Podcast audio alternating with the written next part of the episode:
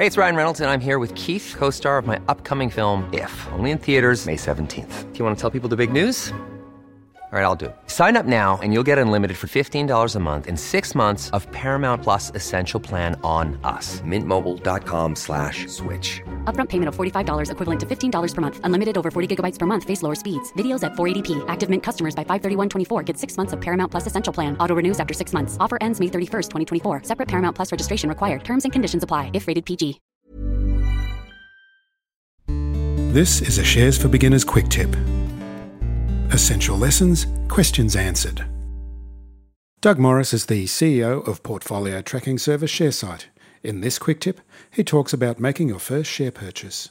Let's just assume that kind of the somebody who's new to investing is not going to be a trained analyst, right? They're not going to be able to look at a balance sheet or a financial statement and make an investment decision based on the numbers they see. So, okay, so if we're not going to do that, I would say look for a company you're familiar with, right? Think about a company that you use on a daily basis. Maybe it's your iPhone, Apple. Maybe it's your new Disney Plus subscription, right? Just think about the things that, that you sort of quote unquote trade in as a consumer and think about your family and your friends and, and what's popular. And then have a look to see if those businesses trade on the stock exchange. And then do a little bit more research. There's a lot of information available for either free or very low cost or there's a lot of information right within the online brokerage websites as well. So if you sign up to a brokerage account, chances are, depending on sort of what you know plan you sign up to, you'll get a lot of content and a lot of research content for free. And the basic thing you're trying to look for there is, you know, is there a statement from a trained analyst or something saying, "Hey, the value of this company is X, or the shares, you know, ought to be trading at Y. What's it trading at now?" And if you can find a company that you're familiar with and it happens to be trading at a discount, that might be a company you should consider investing in. But the thing that I would caution there is start with a small amount. I mean, most brokerage sites, depending on um, you know how well funded your account is, uh, will will uh, force you to purchase a minimum amount of shares or a dollar amount minimum, uh, maybe three or five hundred dollars. So if you can stomach that, I would say go with the minimum amount and just stick with that for the time being, and be prepared to potentially lose money the second day you're an investor.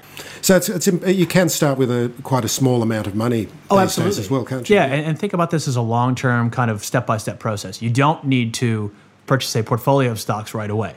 I would pick one or maybe even two companies and start from there.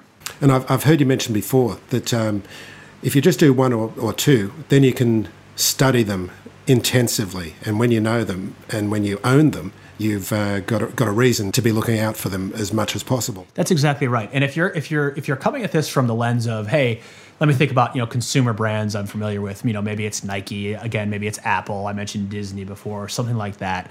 I mentioned those companies because they've been around for a heck of a long time, right? These are companies that have decades, if not even more, uh, experience on the exchange. Therefore, they've got a lot of information available, and and quite frankly, the story about these companies has been told. The business model is proven. So then it's a matter of okay, well, what's this company going to do in the future? Um, so you really de-risk your your first investment if you pick something that's been around for quite some time. Shares for Beginners is for information and educational purposes only. It isn't financial advice, and you shouldn't buy or sell any investments based on what you've heard here. Any opinion or commentary is the view of the speaker only, not Shares for Beginners. This podcast doesn't replace professional advice regarding your personal financial needs, circumstances, or current situation.